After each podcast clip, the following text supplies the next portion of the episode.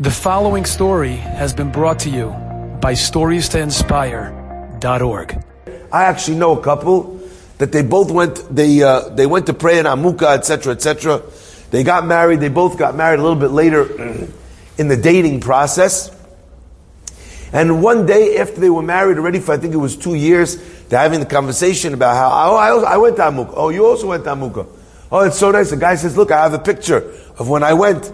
He went through, his album, he opened up the picture of when he went to Amuka with his buddies. He takes a picture and all of a sudden he freezes, he points at the picture, and who's in the picture behind him? His wife. They were both there at Amuka at the same time before they even knew each other. There's a young couple who got married with dreams for the future. But no matter what they tried, and no matter how many uh, different treatments they, they went through, they were unable to have children.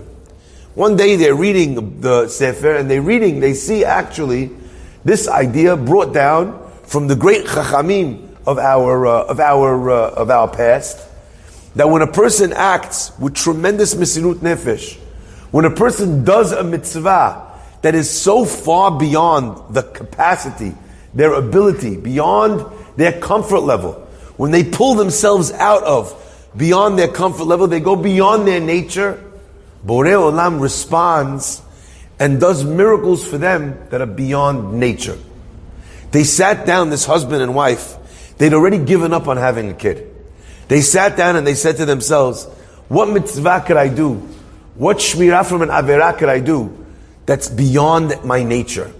They thought, they thought, they thought. He came up with one that was so difficult for him, he couldn't imagine achieving it. She came up with one that was so difficult for her, she couldn't imagine achieving it. They worked on this, my friends. And within two or three months, she became pregnant, miraculously.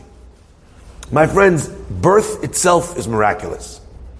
But Borei Olam sometimes decides that, you know what, I'm going to make miracles on the regular. You'll get married easily. You'll have children easily. But the fact that something happens easily doesn't make it less of a miracle.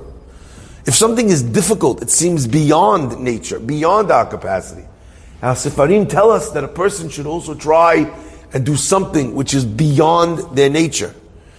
Beyond your nature might mean a person who's always lastminute.com deciding they're going to accept Shabbat an hour early. For them, that's like jumping off a bridge. They're always running last minute. To be ready that early, it's so against their grain. A person might decide you know, even though they're the type of person that holds on to a grudge, that's angry, that, that they're going to give in, that they're going to allow the other person, that they're going to forgive, whatever it might be, if it's so much against your nature, Borei Olam says, Ani machzik tova. I, I, I feel indebted to you for doing something. Enjoyed this story? Come again. Bring a friend.